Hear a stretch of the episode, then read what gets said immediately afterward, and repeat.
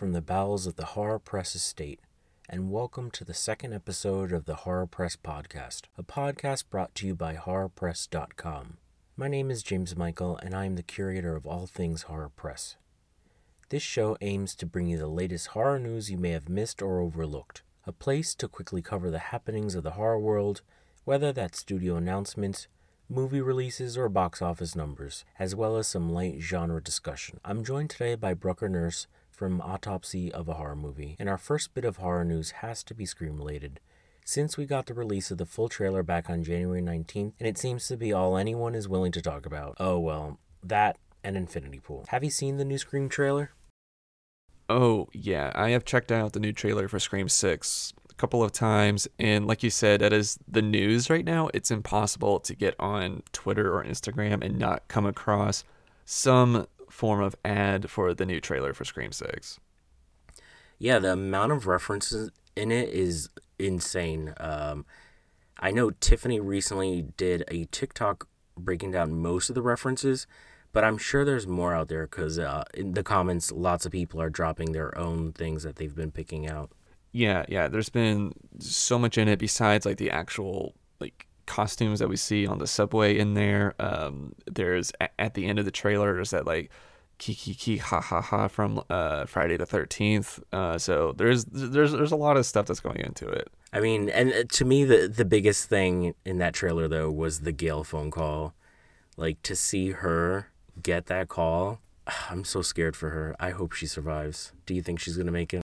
I, I, I think she is. Um, well, well, I, I take that back. I don't know if she is, but I've seen people speculate that she might be the opening kill for this, which I, I don't think that's happening at all. Uh, I think that she will be uh, very much entwined into the plot of this, and that she might die at the end. But uh, I, I, honestly, I, I don't know. They they might kill her off in this. They might be doing a thing that Disney was doing with the new Star Wars sequel trilogy, where like each person gets their own movie, but they kind of die off in each of their movies. So, if she's the opening call, I will lose my mind.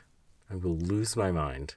I will too. And the the moment that they showed of her was so interesting because you also see Ghostface, you know, like drag away somebody in the background. So I'm like, who who was in there w- with her? Was it like a new boyfriend? Was it one of the main cast members? I'm thinking that for some reason I got the impression that it was the one of the Meeks uh, cousins or are they twins? I can't remember now. But one one of the Meeks Minxes in this, uh, I think it was one of them that he that Ghostface was was dragging off in the background. So excited for it. I'm that's probably the movie uh, between Evil Dead and Scream. Like so pumped.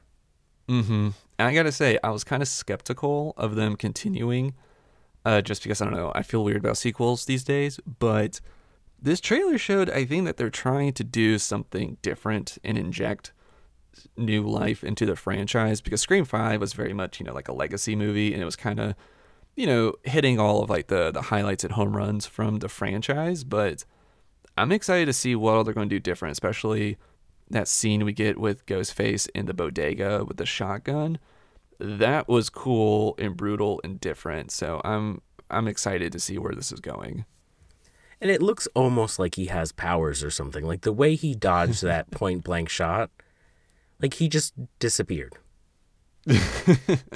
One of Ghostface's many, many, many powers. Um, yeah. Yeah, as long as we don't get that awful voice changer thing from Scream 3 that can just mimic anyone's voice without sampling it, um, I- am okay that he doesn't have that power. Um, but I don't know. This is this is going to be. I'm I'm very intrigued by this. And uh, how do you feel about the new Ghostface mask? That's like kind of like chipping away. How do you feel about that? Uh, I've always really loved the Ghostface costume and it's usually always like so pristine it's so clean and this one's so beat up. Like yeah it's cool.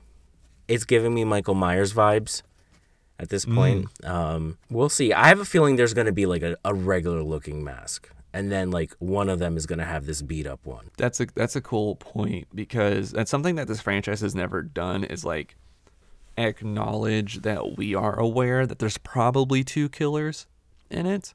So that'd be kind of cool to see if we get to see multiple Ghostface costumes in this enacting violence on people or I hope that they do something different in that one of them gets caught halfway through the movie and then we're trying to figure out who is the accomplice for the second half of the movie. Like like I kind of hope that we get something different with the reveal in this. Yeah. Yeah. But the the chipping away mask does make me feel like it's foreshadowing that something from their past is coming back, like something very old and that's been around for a while, or something that's even like intertwined with the group, like it's one of them or something. Uh, uh, so I don't know. I'm, I'm very curious to see how, how they pull this off and like just how surprised will people be. Do you think we're gonna get uh Stu? Do you think we're gonna get Stu? Yeah. Um, no, I don't think so because I I think they've kind of come out and said that he's officially dead, but that could just be you know misdirection marketing because that's a thing that happens these days. Um, I hope that he doesn't come back. I mean, I love Stu Matthew Lillard. He's one of my favorite things of the first Scream movie. I mean, he's my favorite. He, he is like one of my favorite things from it, but I- I think it would be a disservice to bring him back. It would feel very grab assy, and I would not like it. But who knows? If they do it, I watch me fucking love it. I don't know. The theories on Twitter are like unhinged. Unfucking hinged. Like the amount of like mental gymnastics that people are undergoing for this movie. mm-hmm. But I, I can't see him coming back. Yeah, I can't either. And like you said, every day I do feel like I see a new article about Stu is actually alive for these reasons, and it's like he's not. He he just isn't. I mean, maybe that's why his mask is all beat up. Because he had a TV. Well, no, he wasn't wearing a mask when the TV dropped on his head. Oh, good point. Yeah, I would be very disappointed if it's like the son or something of Stu, because like we already have, you know, the daughter of Billy in this. Like, I just feel like we don't need lineages in these movies. Just like, you know, just new people being pissed off is okay with me. I I don't feel like we need like the family tie and generational trauma in this. I, I just feel like that that is a dead horse that's been beaten to death in in in franchises as of late. So I, I just really hope it's not like a bloodline thing.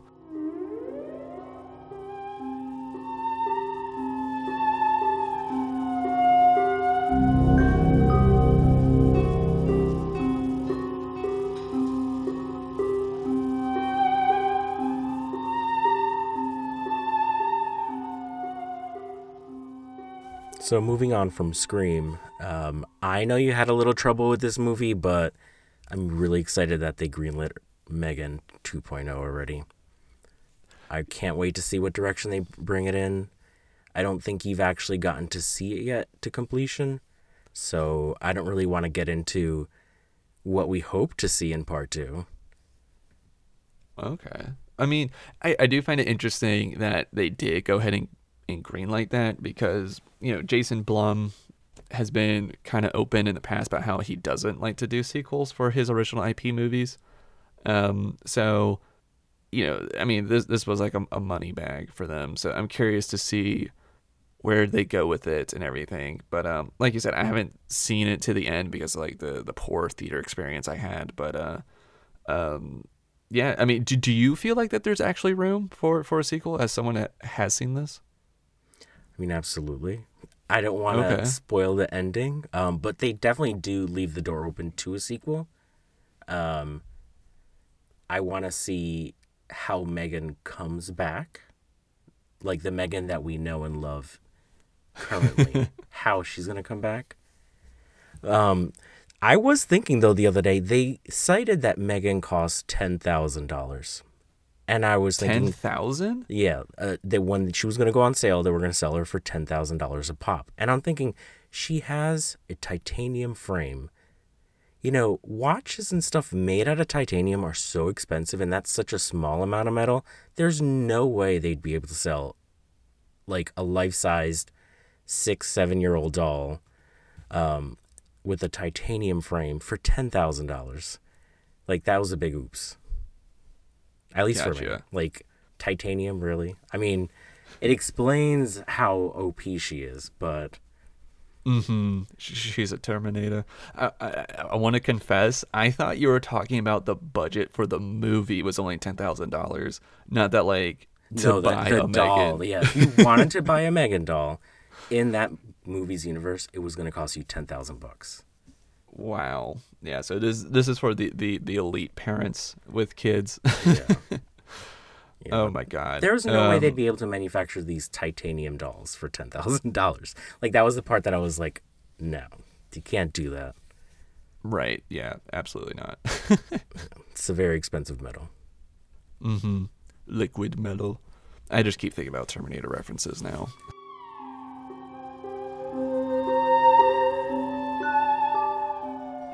So the other big news is um, the whole Friday the Thirteenth legal battle seems to be over, and we're getting Victor Miller to do the Crystal Lake series via A twenty four, and Sean Cunningham is doing a Friday the Thirteenth movie. So we're gonna get a battle of the Jasons in a sense. That's just insane. This is so funny just watching these rich people movie makers just fight with each other like this. It, it's it, it's a funny spat that's le- that's uh, causing some more content for horror fans, which is interesting. Yeah, like I'm really interested in what they're gonna pull off with the Crystal Lake series. Um, It's there are very few stinkers that A24 turns out, so I'm sure they're gonna be doing a really good job with this.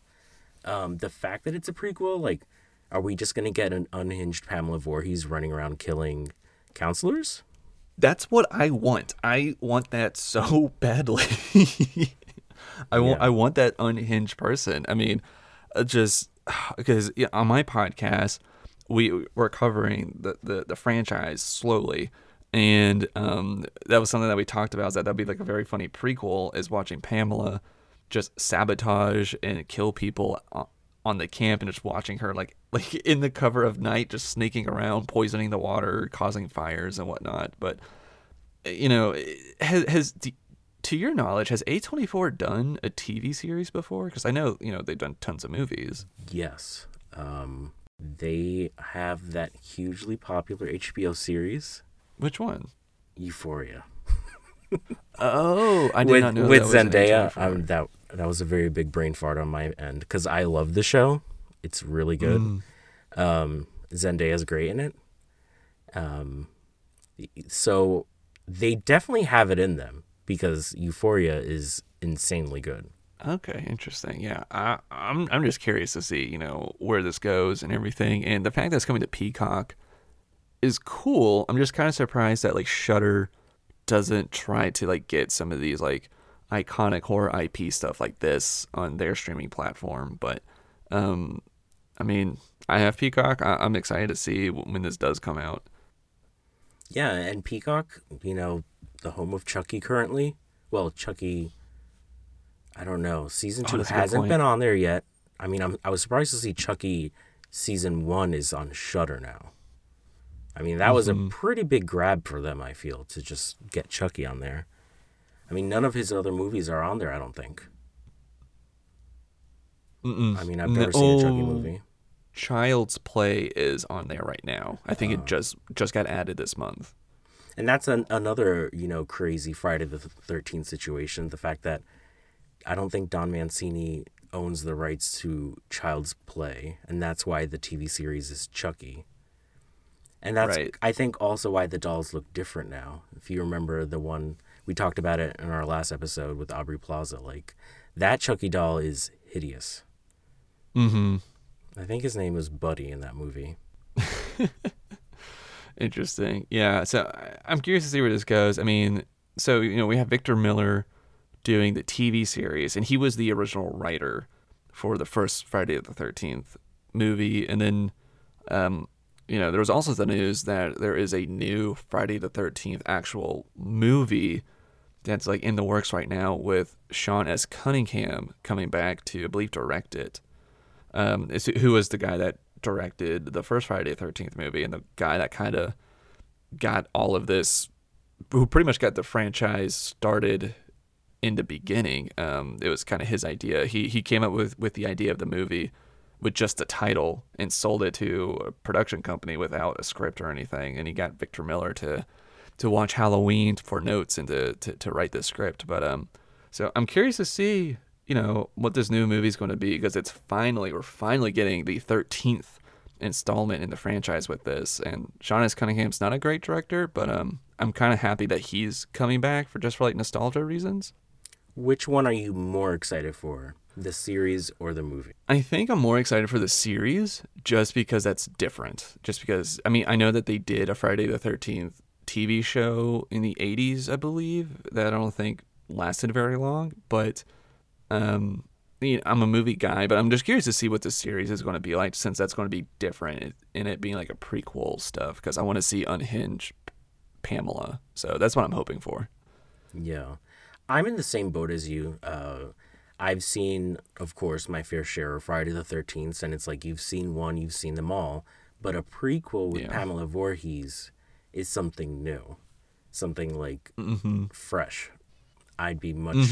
I'm down for both, but I think I'm much more interested in the series. Yeah, yeah, I am too, and- for the same reasons you said with Pamela, because I mean, that first movie, I think it's, I think that movie, that first movie works so well and better than most of the sequels. Not all of them, but most of them, just because it has that whodunit aspect, and it's not, and like the big twist of it all is that it's not this big hulking Michael Myers thing. It's, it's a, it's a middle aged woman, and so I think that's interesting. So I, I'm, for the same reasons you said, I'm more interested in the series.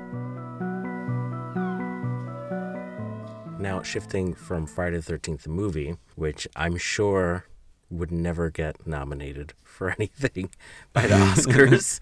um, I mean, 2022, horror was snubbed again at the Oscars. Not one nomination. Mm-hmm. Not one. And I feel like 2022 was such a good year for horror. If there was a year that there was a chance for another nom, it would be 2022. And it got nothing. I know it, Like, it. It's so depressing, isn't it? Because like this was one of the best years for horror. I know like everybody's talked about that, but it's true. And just to see movies like Nope just kind of get completely snubbed. I mean, it's. I mean, there's tons of other movies that were deserving of of re- recognition. I mean, even Men, I think, should have gotten something, but um, yeah, it's it, it sucks, and it just sucks that it got snubbed. Nope had so much going for it. Like the score was so good, the sound design, the characters were so likable. Like Keke Palmer got nothing, nothing, and I thought she did such a good job in that movie. Yeah, absolutely. And even from, you know, outside the acting and everything, I'm I'm shocked it didn't even get a technical nominee because from like a filmmaking aspect, the movie pioneered and created new technology to film um to, to like film that sky at night and like they did all these crazy technical things that I don't understand but like they were like inventing new methods for this movie and it looked phenomenal. So like I'm shocked that it didn't even get a technical nominee. I did look up some uh, stuff about horror at the Oscars. It's kind of crazy that there's only ever been six horror movies to ever be nominated for Best Picture. That being The Exorcist, Jaws, Silence of the Lambs, The Sixth Sense, Black Swan, and Get Out. Mm. That's it. Wow. That's it. Wow. And there's so much time between those. I mean, there's only two decades that or I'm sorry, three decades that are really spoken for among those six nominees. Yep. Yeah, it sucks. But I mean, I really thought I was really hoping for Nope to to be nominated for Best Picture as well, or at least Best Director too, because of just everything that Jordan Peele had to do for that. But you know, it. Oh well. I mean, um, thank goodness for other places like uh, like the Chainsaw Awards and stuff that do try to recognize these things. Yeah, I mean, hot on the heels of the Oscar noms, we did get the Chainsaw Award nominations. I got a chance to go over the questions and submit my votes.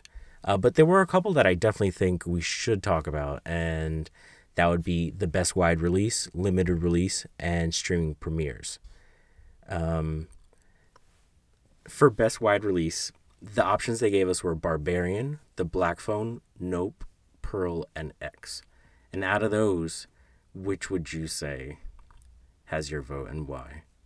Uh, this was tough, honestly, and uh, my vote, I, I, I voted this morning, and I voted for Nope for, for best wide release movie uh, from this list. And uh, what about what about you? Who, what which did you vote for? That's a hard one. I think when I submitted my vote, I went with Pearl. Oh, okay. I love Pearl. I thought it was just so much fun. And Mia Goth, I, I find her to be like so charming. And she did such a good job with Pearl. Pearl and X, I, I had a good time with. I, I'm very excited for Maxine, but Pearl and X, they have my heart. And I just thought Pearl was slightly more fun than X. Nice. Yeah, I've, I've heard that Pearl's the only one from this list I haven't seen. I did see X and I liked X a lot. Uh, just I've just been kind of sitting on my hands a little bit, waiting to get to Pearl. But uh, uh she was great in X. You know, Mia Goth or Maya Goth. Um, I'm I'm excited to see her in more stuff because she's kind of like the other side of uh, Jenna Ortega is like this other emerging scream queen that's gonna be taking over and being in lots of things. So I'm I'm excited to see her more stuff. Yeah, I haven't had a chance to see Infinity Pool yet, but I've been hearing a lot of really good things about her in that movie. Mm. Yeah. So the next question was uh, best limited release, and the options were Orphan, First Kill, Resurrection, Something in the Dirt, Terrifier 2, and Mad God. Yeah, this was this was a fun list because uh, I don't know, limited releases are, are fun because you get to see a lot of like experimental and indie stuff. And from this, I, I voted for Resurrection. Um, I, I caught that on Shudder and I, I, I enjoyed that movie. Um, I have a feeling I know what you voted for from this list. What do you think I voted for? I think you voted for Terrifier 2. Yeah, I definitely did. Um, I, if it weren't for Ter- Terrifier 2, I probably would have gone with Orphan First Kill. Um, only because that one really caught me by surprise. I thought it was going to be trash. Um, I just I couldn't fathom like what direction they would take this into, especially considering it was a prequel, and we already saw the big twist in the original, and this movie surprised me. It delighted me. Um, it was just fun. Have you seen it? I have not. I've seen the first one, but uh, I didn't catch it for kind of like the reasons that you were apprehensive for. I thought it was going to be trash, and I honestly didn't hear too much about it. So I just kind of thought it was just like a flop. But uh, but I mean, you know, if you enjoyed it that much, you know, I should definitely check it out. And honestly, I wouldn't have given it a shot if it weren't for Lewis's review mm. when he did it for the website, and um, I actually watched it and I had a good time. Nice. I mean, it must be good because it wound up on this, you know, this list for for nominees. Yeah. Um. I think the the woman that plays her, like, she just did such a good job. It's the same actress, isn't it? Yeah. Somehow Weird. she's playing herself even younger from the last time she played this character.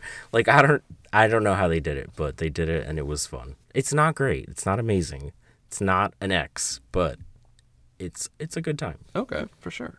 Um, the only one that I really wasn't that into was Mad God. Yeah, I didn't like that one either. Resurrection is the Rebecca Hall movie, right? Yeah, yeah, correct. It's basically the spiritual sequel and cousin to Men. Is it a more grounded Men? Um, yes, it's definitely more grounded, but then the ending you're like, "Wait, what is happening?" So, it's definitely way more grounded, but there's still like a what the fuck element at the end. I mean, Rebecca Hall terrified me after Night House. she terrified you. she ter- that that movie I really enjoyed, but it was also just I needed a palate cleanser after it, and I just forever associate her with that movie now. And I'm like, Rebecca Hall, I'm not ready. She loves a fucked up movie. She loves a movie that's yeah. not a good time. But The Night House was great. I love that movie. Yeah, The Night House was very good, very effective. And if Resurrection is anything like that, um, I would need some Courage the Cowardly Dog to watch after it. Yeah, probably. All right, so the next one was Best Stream Premiere. And for it, they have Fresh, Hellbender, Hellraiser, Prey, and A Wounded Fawn. Prey was my vote. I loved Prey. I thought it was so good. Mm-hmm. Um, the amount of work that went into it I wish this came out in theaters because I would have paid to see it in a movie theater. Oh wow. But I mean, I settled for Hulu. Right. Yeah. I I went with uh, Fresh here. Uh, again, another Hulu one. Um, Fresh. I I just really liked it. I don't know. I, I loved the the title.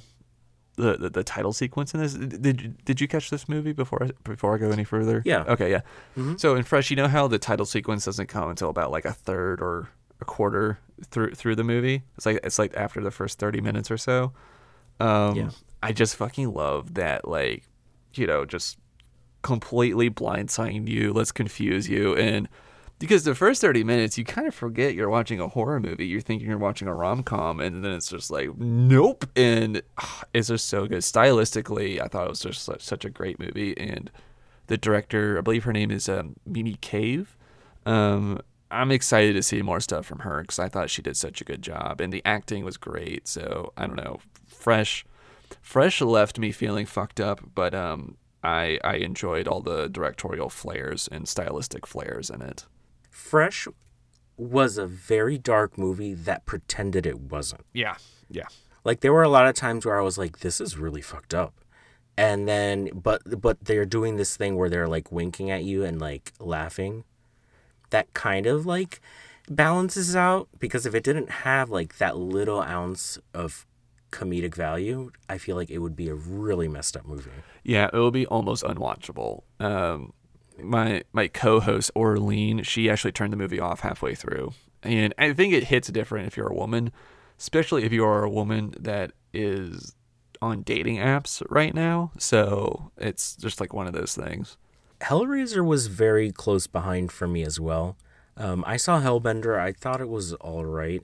Have you seen it? That's on Shudder. No, I have not seen Hellbender. Um, but And I haven't seen A Wounded Fawn yet either. A Wounded Fawn's been on my list. Um, I've heard good things from people that I trust, and it's it, it was shot, I believe, on 16 millimeter, and there's kind of not much of a plot, is what I've been told, but it's like kind of like one of those movies. Um, but I believe it's oh, I can't remember the name of the guy, but it's the same guy that wrote, directed, and starred in Scare Me, that kind of campfire uh, anthology movie on Shudder. Um, I don't know if you caught Scare Me. That came out, I think, 2019 or 2020. Um, yeah, it's a it's a horror anthology movie, but the the spin is that instead of like the the vignettes being like these separated, isolated stories, it's these two people stuck in a cabin without the power and to get through the storm, they're telling each other stories, but the camera doesn't like cut to reenactments of what they're telling. It just stays on them telling these scary stories to each other. Um, and then there's like a twist at the end, and then Chris Redd from SNL is also he he shows up halfway through the movie too. So, uh, um, so it is the same writer, director, and guy that starred in it did a Wounded Fawn. So I was kind of interested to to check that out. It's definitely on my list of things to watch.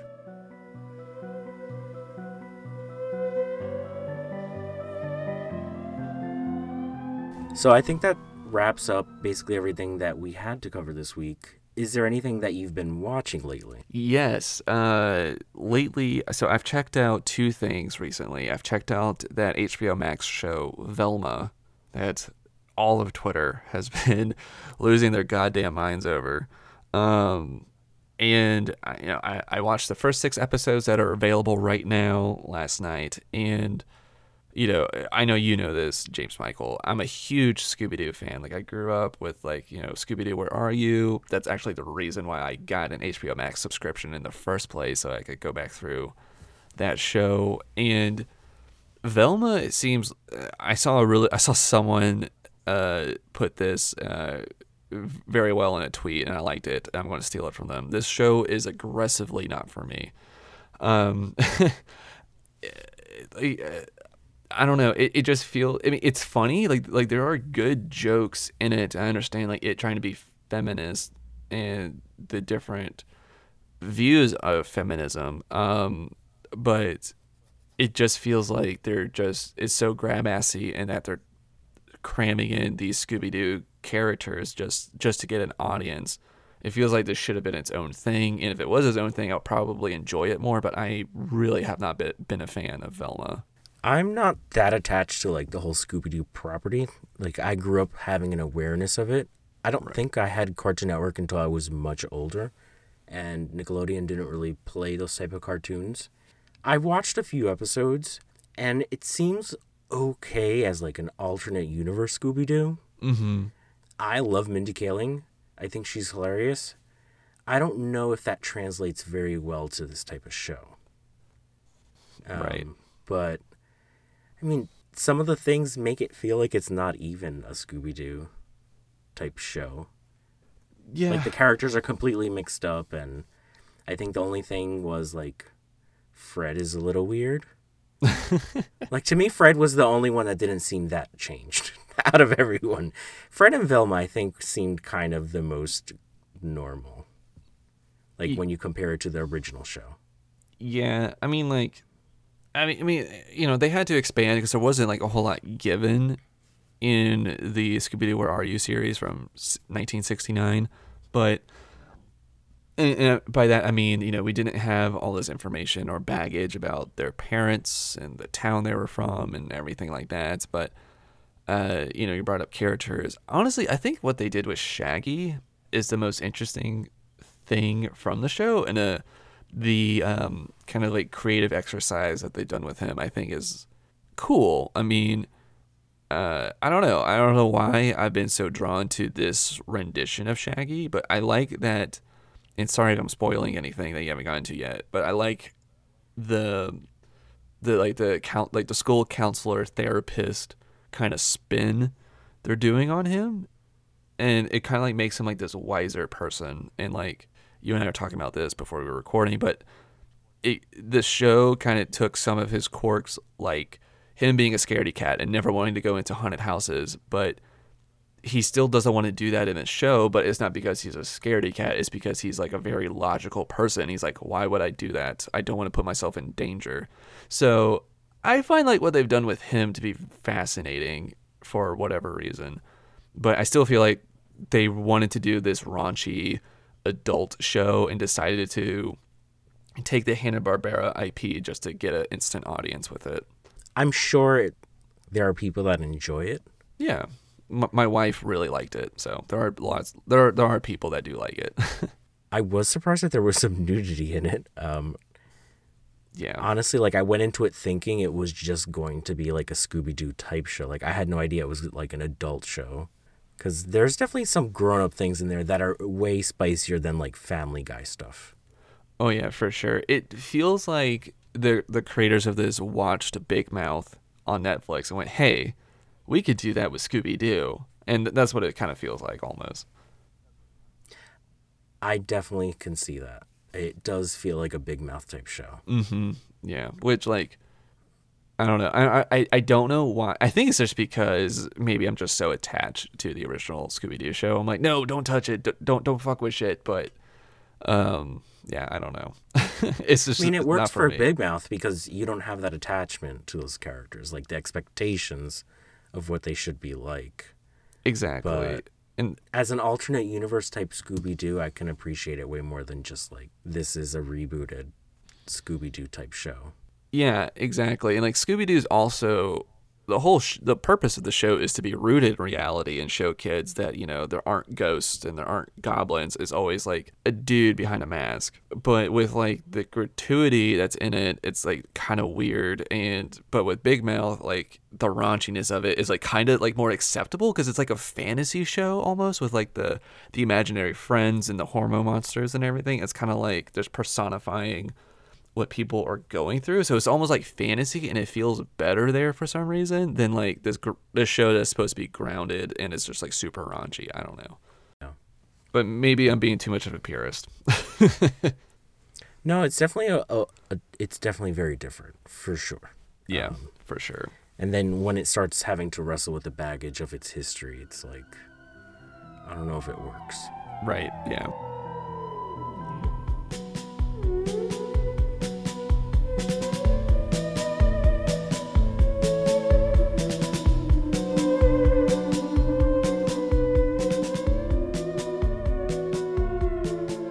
So, on top of Velma being on HBO, we do have The Menu. Yes. And I know we both watched that recently. Um, I was kind of surprised to see it up on HBO so quick. Feels like it was just in theaters not long ago. Yeah, yeah, that's actually true. I felt like it was just in theaters, um, but I'm happy it's on HBO because I was able to watch it this morning, and boy, do I have some thoughts. And I don't know if you saw that headline that uh, the menu has dethroned Glass Onion as the most watched or the most watched movie on a, a streaming platform. Really? Yeah, yeah, it's like one of the most watched movies from last year, and in this month alone of January, over 250,000 people have logged it on Letterboxd.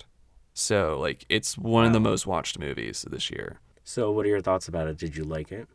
Oh, man. I am so torn. I mean, I loved the first half of the movie and I was so intrigued to see how it was going to finish, but I don't know if I like, you know, being on the other side of it, I don't know if I like the movie but the I just I think it's a very layered and complex movie, and it's very pretentious too, but like on purpose. Um, I, I but before I go down my my my, my thoughts, uh, what what did you think of the movie? Did you like it? I thought it was okay. I thought it felt very try hard. Mm-hmm. And uh, you mentioned pretentious, and I'm wondering, did it feel pretentious because it was pretentious, or did it feel pretentious because the head chef was pretentious? Yeah, I mean, like Ralph Fiennes was amazing in this. He, again, another snub. I feel like he should have been nominated because his acting was exquisite in this. Um, but like getting back to the pretentious thing, I think it's pretentious on purpose. Um, because I mean, there's like two things this movie's talking about, and I won't spoil too many things because I want people to watch this and have their own thoughts. But uh, you know, this movie's obviously talking about uh, workers, you know, that, that like uh, that are you know in servitude. You know, people that work in restaurants, DoorDash people, um, any sort of uh, like service stuff. Uh, it's talking about that and like the people and like their clients and their customers that they serve for, and who are givers and who are takers, and like are you thinking about the people that went into making these products for you and delivering them to you and things like that. And it was even making me think about the DoorDash person that I had this morning bring me breakfast and stuff. Um, but then this movie is also talking about critics. and Like this movie, like really made me think about myself as a movie podcaster, and this movie like really gets into critics and people critiquing and having opinions on someone else's craft when they can't even do it themselves. You know, like this movie felt very much like don't you dare have an opinion about this movie unless you made a movie in this year. Like, like don't, don't like I don't want to know your thoughts about it on Letterboxd. I don't even want you tweeting your opinions about this movie unless you made a movie. Like, it, like that's what it feels like. It feels like don't don't judge someone else's craftsmanship if you can't even do it yourself. That's what this movie felt like. Yeah, I definitely got that vibe as I was watching it. Like, content creators, directors, all that, artists, you know, they create only to have someone shit all over their blood, sweat, and tears. Mm-hmm. Um, meanwhile, they can't serve the same thing. Yeah, exactly. And there are flaws in the movie, but I almost wonder are those flaws purposeful, tempting people to critique it for that, you know?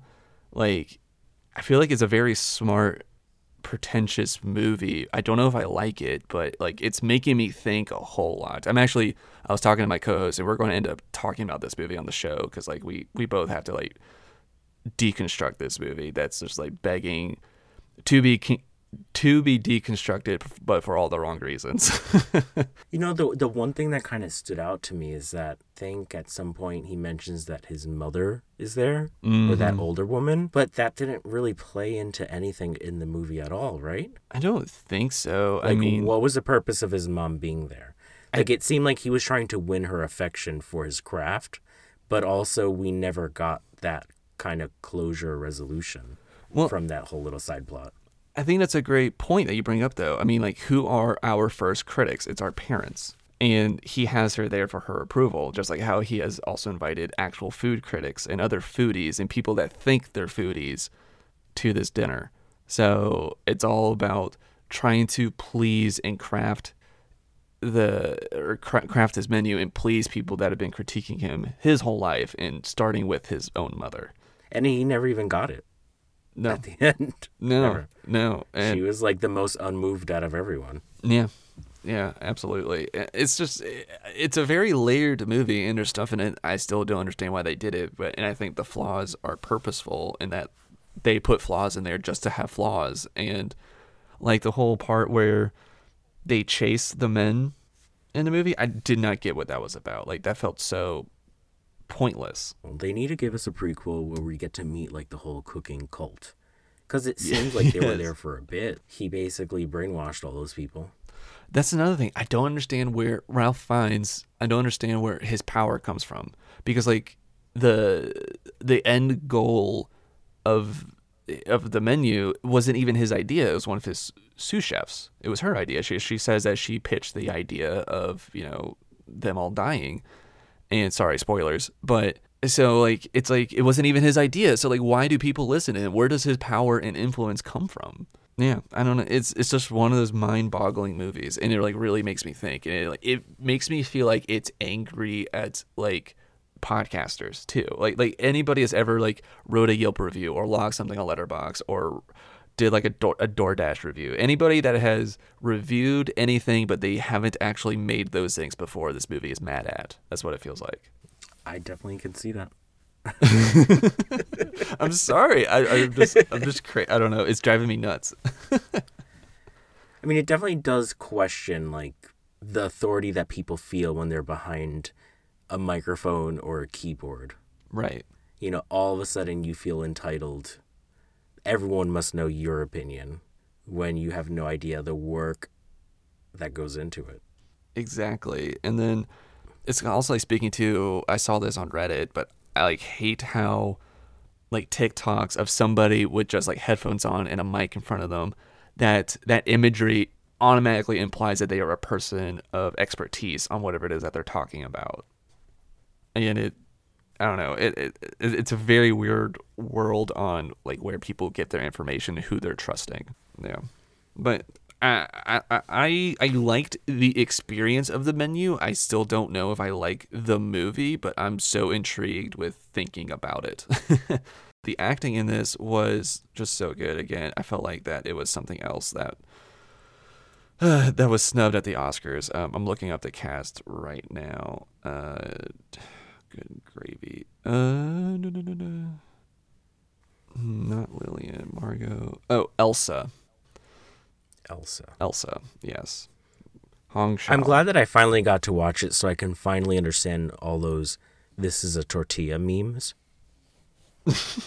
they had like a pop up event or something and they were serving tortillas and I finally get it now. This is a tortilla. Oh, interesting. Yeah.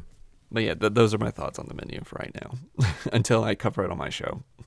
Are you going to cover with Orlean or Mhm. Yeah, Orlean, because uh, we did, not to spoil, but uh, Orlean, myself, and Ellie, we got together and did our top five horrors of 2022, and the menu wound up on someone's list, so that episode will be coming out soon. So Oh man, I got to check that out. Like I need to hear Ellie's and yours of course. yes, but Ellie's list, honestly, their two their lists were fascinating, and it gave me a lot of stuff to go check out. I need to get a sneak peek of this because I need to know. Have you seen Possession? No, I haven't seen Possession. Oh man, if if whoever's listening to this hasn't seen it yet, I recommend you check it out. It's very weird. You may not like it, but it's definitely worth seeing just to see a baby Sam Neill. Mm-hmm. Yeah, I was gonna say, isn't that a movie from like the late seventies or 80s? I think it's early 80s or yeah. Okay. It's it's a really crazy ride. It has some really cool practical effects in it, but it's also very weird and kind of long. You may not like it though. It is weird. I, I have to emphasize that. I've had a lot of people recommend it to me. Um, Jay Sher over Podzilla and uh, Claire C. Holland, the writer of I'm Not Your Final Girl, she was recommending that to me whenever I had her on. So I know a lot of people that like it. and I also know a lot of Yeah. people that have been fucked up by it. Some scenes are pretty intense in it, and like I said, like it's a relatively old movie at this point. The effects in it were actually pretty effective. Like I was surprised. Hmm. All right, so that's about all we have for today. Um, before we say goodbye, uh, Brucker, can you let them know where they can yeah, find you? absolutely. Thanks everybody for listening. You can find me on Twitter and Instagram at Brucker Horror, B R U C K E R H O R R O R, and you can also follow my podcast, Autopsy of a Horror Movie, anywhere you find podcasts. Yeah, and as always, thanks for listening. Uh, make sure to continue reading our site, horrorpress.com, and follow us on Twitter at Horror Press LLC. Same handle on Instagram as well, and on TikTok at horrorpress. Woohoo! Thanks, guys. Bye.